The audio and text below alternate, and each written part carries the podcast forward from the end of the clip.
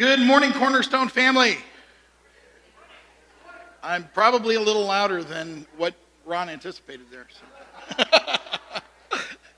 so greetings from the Fireplace family. Um, as Jim mentioned, I am happily married. My, my lovely wife Rachel is holding down the fort um, at the fireplace this morning. And um, I do have six children, and yes, indeed, I have 13 grandchildren. One of them I have not met. They are currently in utero, so we will, we will meet them uh, before too long here. So I wanted to bring greetings from Rachel. Uh, she wanted to be with us, but we do have a guest speaker since I'm not there, so she gets to, to uh, pull that duty. And uh, also want to bring greetings from the Fireplace family. I love as I'm walking around and I'm seeing notes um, hung up that says our prayer focus, and the prayer focus was, an, was another church in this area. I, and, and we share that uh, DNA. We share that feeling and that sense of needing to support one another in ministry. So we just feel like we're family. And so I, I wanted to just kind of share a couple things with you about that. Um, one of the things that I love about my friend Justin is that he's thorough. How many of you know that about Justin? So Justin sent, some of you are chuckling to yourself. Justin sent me a theological snapshot and and it was um, it, it, included uh, information regarding communion, governance, spiritual heritage, roles, uh, the values, the core values of Cornerstone, identity, vision, mission, the four assumptions, the four principles, and I'm. It was one page, just you know, it was front and back, but it was one page. So, but I, I just want to tell you, I praise the Lord for shared DNA because everything I read was yes and amen to me. So when I saw that, uh, usually when someone asks for me to come and, and speak, I'll, I'll either get information like that. Justin was a little more thorough than most, but I'll start to pray into that. And I'll just ask the Lord, what do you have specifically for the Cornerstone family? Because I don't want to deliver anything that's not of Him, obviously. And So this guy is having issues. Oh, no, it's not because I didn't turn it on. Now it's on. Hey, it works. And I started to pray, and, and one of the things, one of the items within the four principles jumped out at me. So, interestingly enough, this was the very last thing on this page. But when I saw this one particular thing, it just resonated so strongly with me. The commitment to being as it relates to identity and service rather than the commitment to doing. And immediately in my heart, I thought of this to be or not to be. And of course, that's William Shakespeare, English playwright, poet, and then I started to pray into that. And, and if you, if, if you, those of you who know me know that I, I tend to have squirrel moments. And so I, I immediately went to uh, Voltaire. To, to be is to do, not to be outdone. Jean Paul Sartre. To do is to be, both French, they couldn't agree. And then the Americans. I, I started thinking about American philosophy. And of course, the great Francis Albert Sinatra came to mind. And possibly my absolute favorite, and where I get a lot of my philosophical viewpoints in life.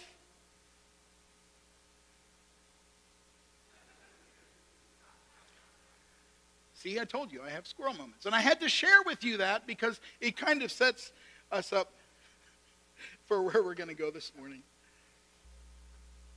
I believe that there is a lot of folks that you will encounter that have an attitude of do, do, do, do, do. It makes me sad. It actually it, it, it, it moves me to compassion when I hear folks that view any of, their, uh, of a Christian faith, whether it's Christians or non Christians, that say, well, there's hoops and there's ladders. And hoops and ladders get tiring. But you know what doesn't get tiring? That's being in the presence of God. There's life in the presence of God. And so I thought about, you know, Jesus, when, when he was here, if you read what I call the Kingdom Manifesto, Matthew 5 through 8, you will see Jesus encouraging us to be. In fact, what a lot of folks, uh, what we would call the Beatitudes, Blessed are the poor in spirit, for theirs are the kingdom of heaven. Notice he's not saying do something. It's something that gets carried out as we move in life. So I want to submit to you this morning that the originator of the to be or not to be was not William Shakespeare, but rather Paul. So if you have your Bibles with you, I want to encourage you to turn to Romans 12. And we're going to read Romans 12 this morning, and then we're going to go back and we're going to look at it and take a little bit deeper dive.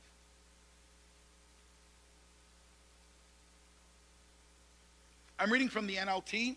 In, in case you are reading something, it might be a little different. But I would encourage you as I read, try to pick up how many times Paul is talking about a state of being or a state of not being.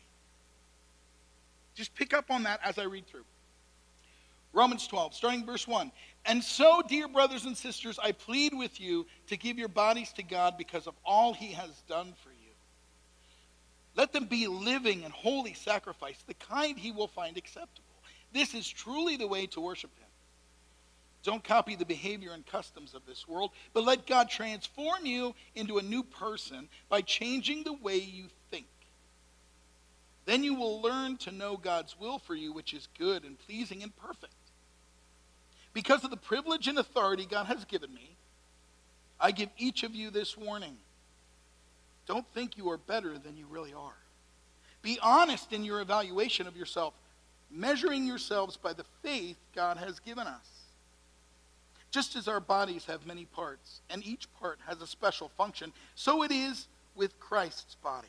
We are many parts of one body, and we, are, and we all belong to each other in His grace, God has given us different gifts for doing certain things well. So if God has given you the ability to prophesy, speak out with as much faith as God has given you. If your gift is serving others, serve them well. If you are a teacher, teach well. If your gift is to encourage others, be encouraging. If it is giving, give generously. If God has given you leader, leadership ability, take the responsibility seriously. And if you have a gift for showing kindness to others, do it gladly. Don't just pretend to love others, really love them. Hate what is wrong, hold tightly to what is good. Love each other with genuine affection and take delight in honoring each other. Never be lazy, but work hard and serve the Lord enthusiastically. Rejoice in our confident hope. Be patient in trouble and keep on praying. When God's people are in need, be ready to help them. Always be eager to practice hospitality. Bless those who persecute you. Don't curse them. Pray that God will bless them. Be happy with those who are happy and weep with those who weep. Live in harmony with each other. Don't be too proud to enjoy the company of ordinary people. And don't think you know it all.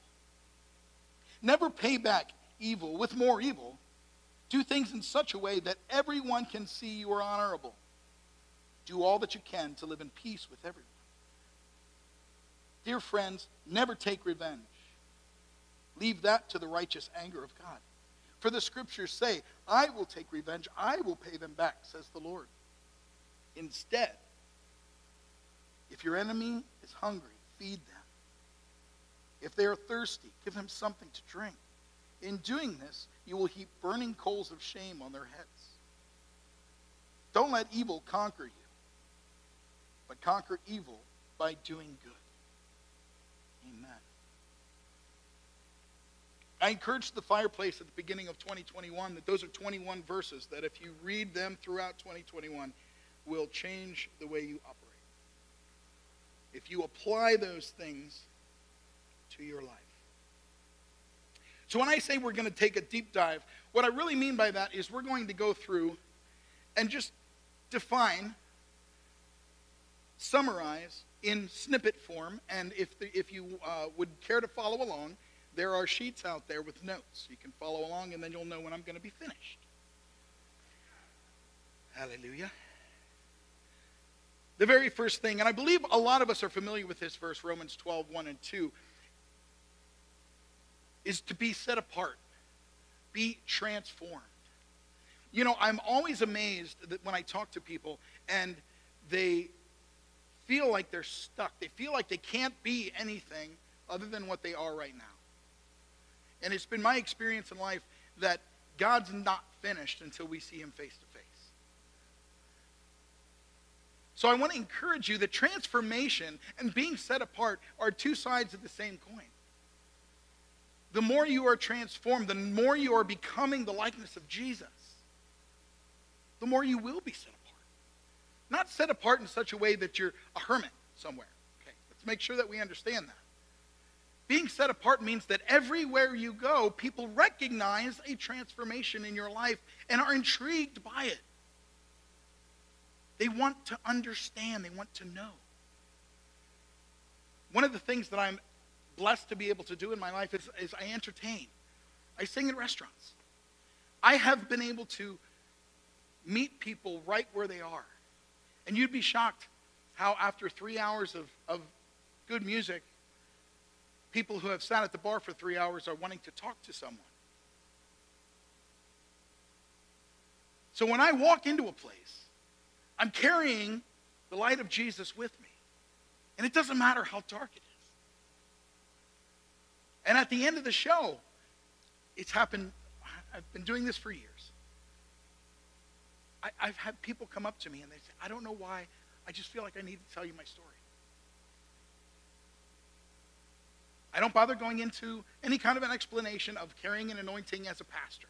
There's no reason to do that. But a transformed life means no matter where you go, you're going to carry that with you. Now, on the notes, if you're taking notes, I did give absolute fill ins, but then I left some space for the not to be.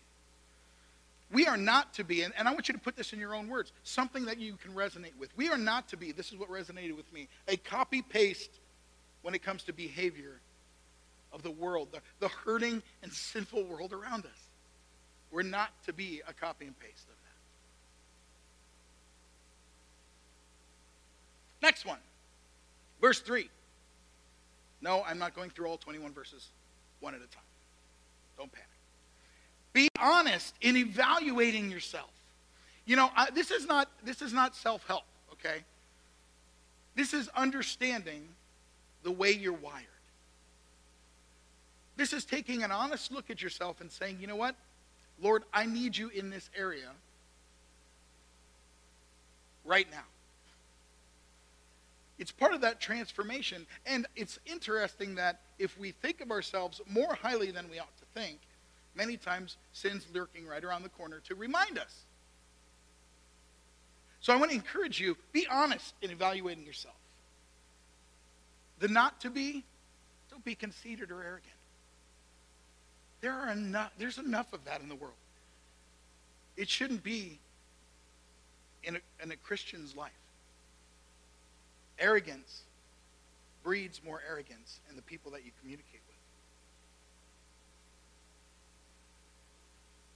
Verses 4 through 8. And this might seem overly simplified, but I want to encourage you this morning, Cornerstone family, to be who God created you to be. And, and some of that might be in that evaluation process. if you're being who God created you to be, it will flow, it will be natural. Have you ever tried something new that you realized right out of the gate you're terrible at it? I've done that. And it's humbling. But then when I do something that comes naturally for me, I'm encouraged. My soul is encouraged. I wouldn't call this self care, this is soul care. Being who God created you to be. Now, let's say this there are lots of people who think they know how God created them. That's the honest assessment thing. Going to the Lord. And if you don't know, James tells us ask. If you lack wisdom, ask. Father God is not going to give you a stone if you ask for bread. Lord, I need your help to show me how you created me, how you wired me. Do you know that God knit you together? You are wonderfully created, fearfully and wonderfully made. Psalms 139. And while he was knitting you together, he gave you all sorts of abilities. He gave you a way that you handle life. And to know that, to understand that, and to, to work with that. That's what God wants to do. When we think about our, our filling or being filled with Holy Spirit, it's God's Spirit and our spirit meshing together.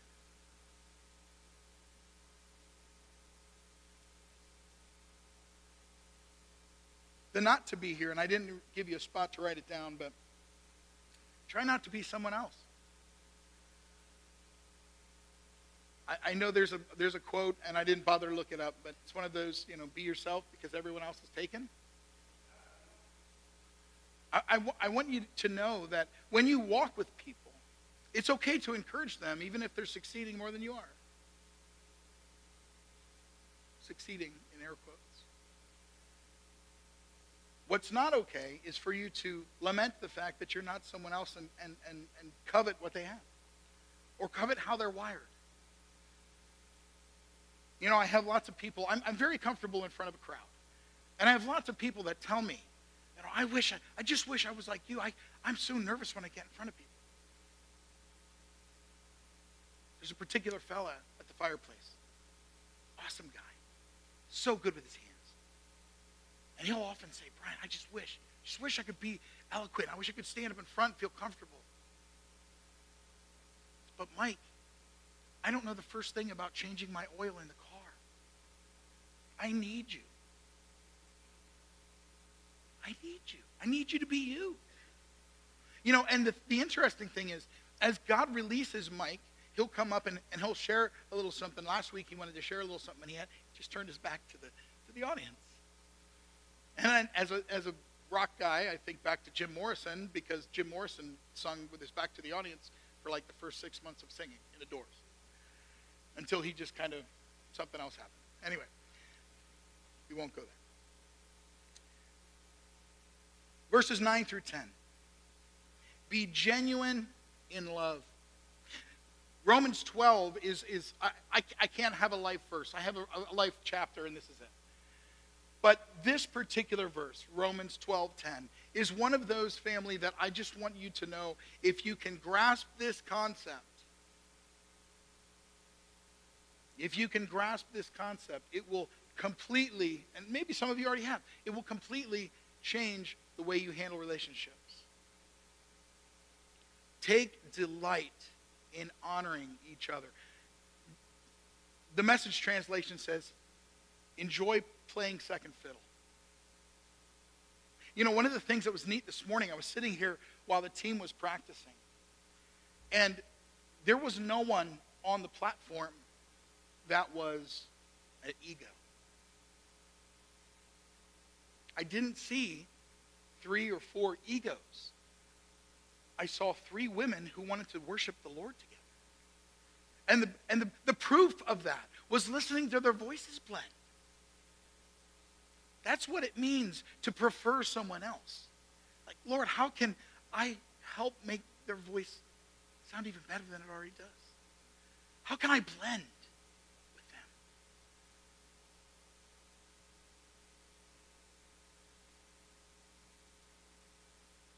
Romans 12, 11 through 13. Be a joyful servant. Be patient. Be ready and be eager.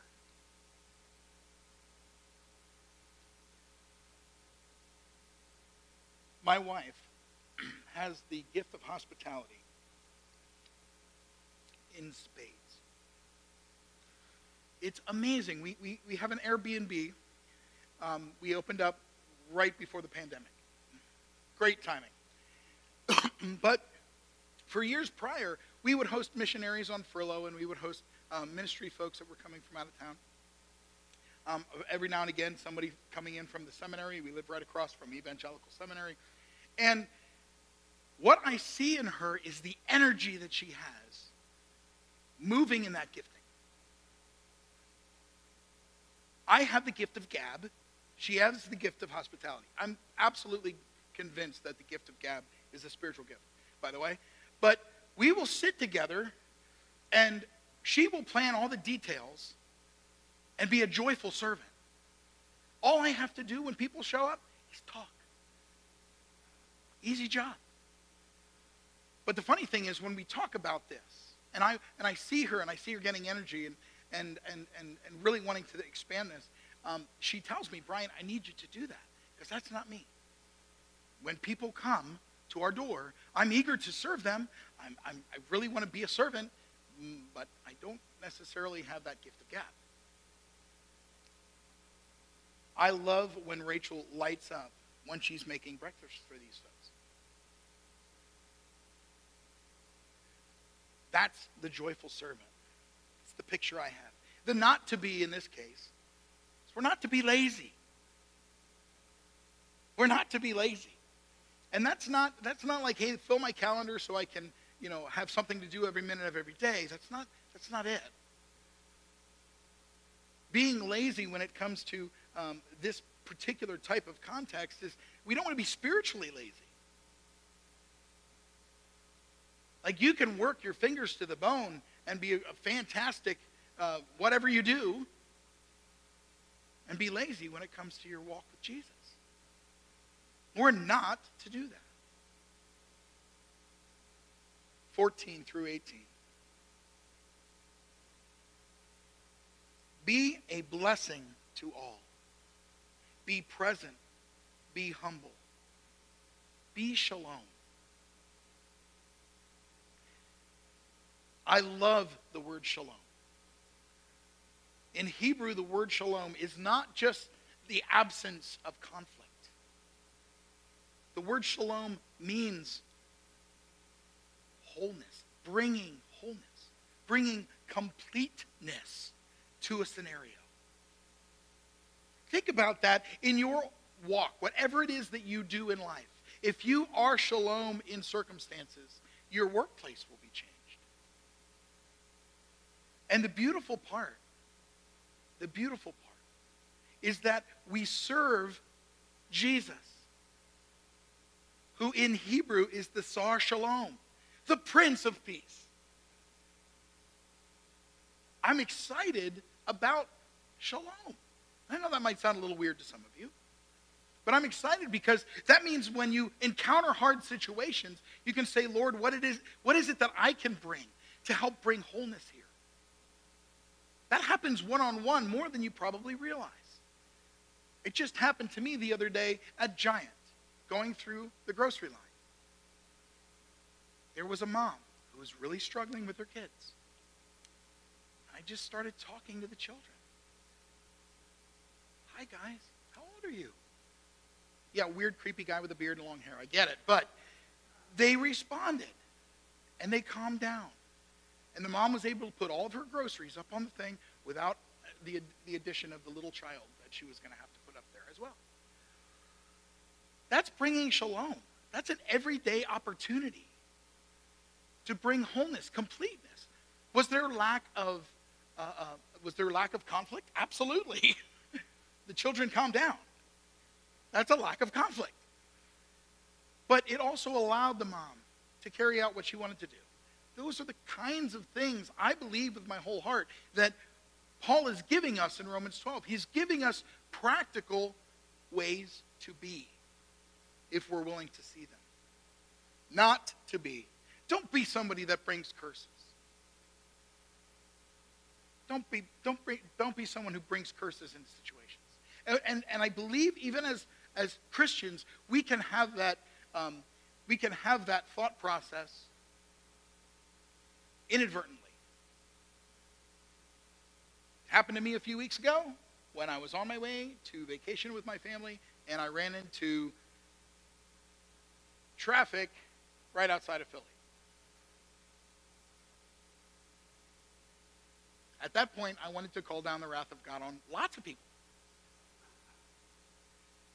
But don't, don't be that. And, and thankfully, I have a very, uh, an amazing wife who helps to, to bring calm into my um, rage. so just think about it. The next time somebody cuts you off, what thought goes through your mind? Lord bless them. It's what we're called to do. Lord bless them. Next time somebody takes your parking spot when you're at Walmart and there's no parking spots for like a mile, what do you say? Oh, Lord bless them. It's, it's, it's mindset shifting, and, and I know that some of these things, um, I'm probably preaching to the choir. You probably have all heard this type of thing many times before, but practical faith always bears repeating. Another not to be in this is not to be proud. Not to be proud. If the arrogant pride, pride thing um, is something you struggle with, I'd encourage you to get with someone who can hold you accountable. Not police you. Accountability is not policing. Accountability is a willingness to be honest with someone and someone who's willing to listen and check in with you. That's, that's accountability at its finest. The last couple. Be the anti enemy and be a conqueror of evil. You know, I love that Paul tells us that we're more than conquerors. Because we are. And I also love that he tells us how we are to conquer evil. Conquer evil with good. Hallelujah. Be a conqueror of evil. Be the anti enemy. You know, I think it's amazing. And, and a, a, few years back, I put, put this together in my head. Jesus was talking about um, when he separates the sheep and the goats. And he's talking about all these different things that we're that, that they did. And he said, Well, Lord, when did we see you in those states and do those things? He said, You did it to the least of these. Y'all know what I'm talking about? Okay, good. This isn't in my notes. It's the same list that Paul gives with our enemies. Think about that for a moment. If Jesus had not wanted us to do those things, he wouldn't have told us that this is what I'm looking for. And I love that Paul reinforces it later on in Romans 12. So, family, if I am being set apart, if I'm being transformed, if I'm being honest in evaluating myself, if I'm being who God created me to be, if I'm being genuine in love, if I'm willing to play second fiddle, if I'm being a joyful servant, if I'm being patient and ready and eager for serving, if I'm being a blessing to all, if I'm being present and humble, if I'm being shalom, if I'm being the anti enemy, if I'm being a conqueror of all, there's no room. There's no room to worry about what I have to do.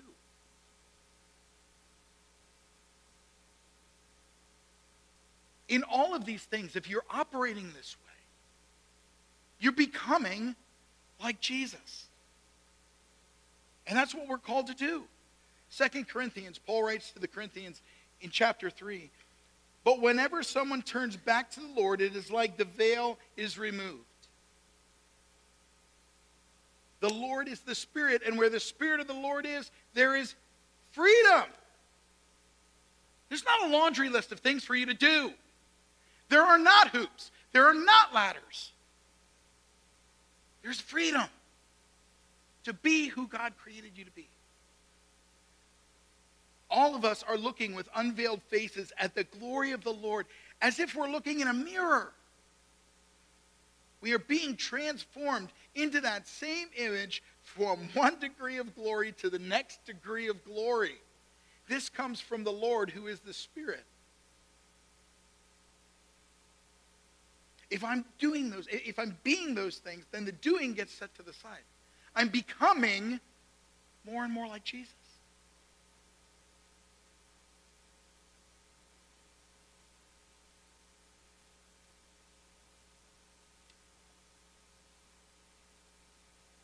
There are many times for me when I look through this list that God will highlight something. See, sort of that evaluation thing.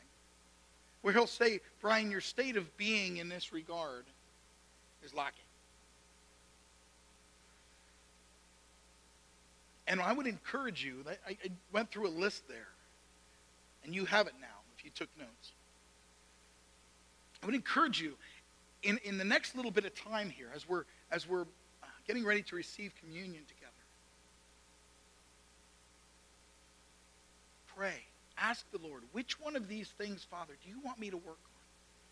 You know, God is not a God of chaos and disorder, which means He's going to gently nudge you into the direction He wants you to go.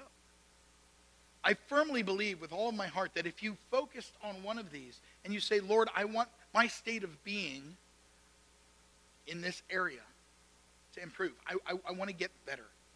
I want to see my life transformed. I want to, I want to be willing to play second fiddle. If you're focused on that, the Lord's going to give opportunity for all those things to rise up. It's becoming more like Jesus from one degree of glory to another degree of glory.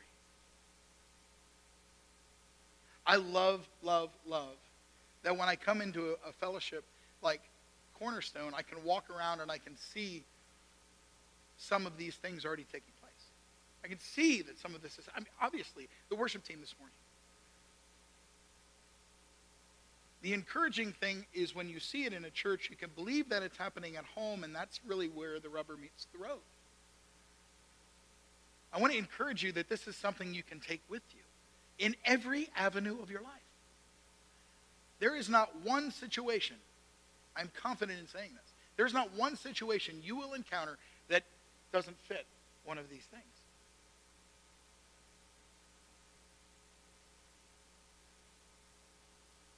Be set apart, be transformed, be honest in evaluating myself, be who God created me to be. Be genuine in your love. Be willing to play second fiddle. Be a joyful servant. Be patient, ready, eager for serving. Be a blessing to all. Be present. Be humble. Be shalom. Be the anti enemy. Be a conqueror of evil. Family, can we pray together?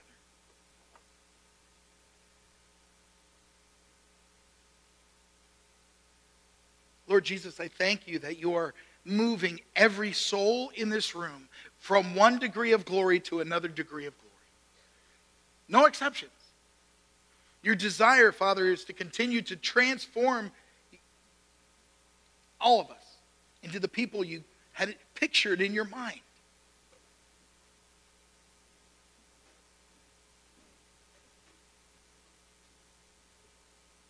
By the way, Ephesians 2:10 tells us that God created things for us to do long ago. That we are his masterpieces. You are a masterpiece this morning. Those things to do can only be done when you're being who God's called you to be. So, Father, I pray right now for this fellowship of believers that everyone will unpack the gifting that you've given them, that every one of them will chase after the things that you have for them.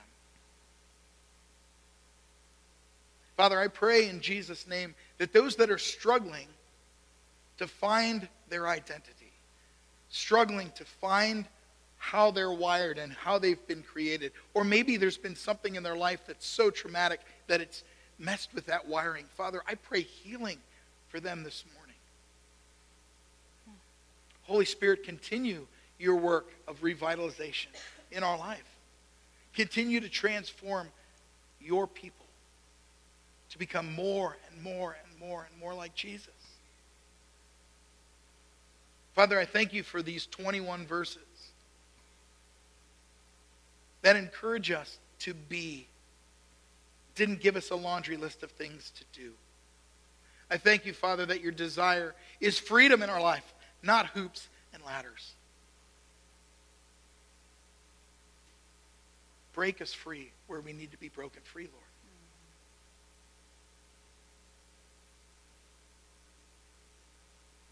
Thank you for loving us.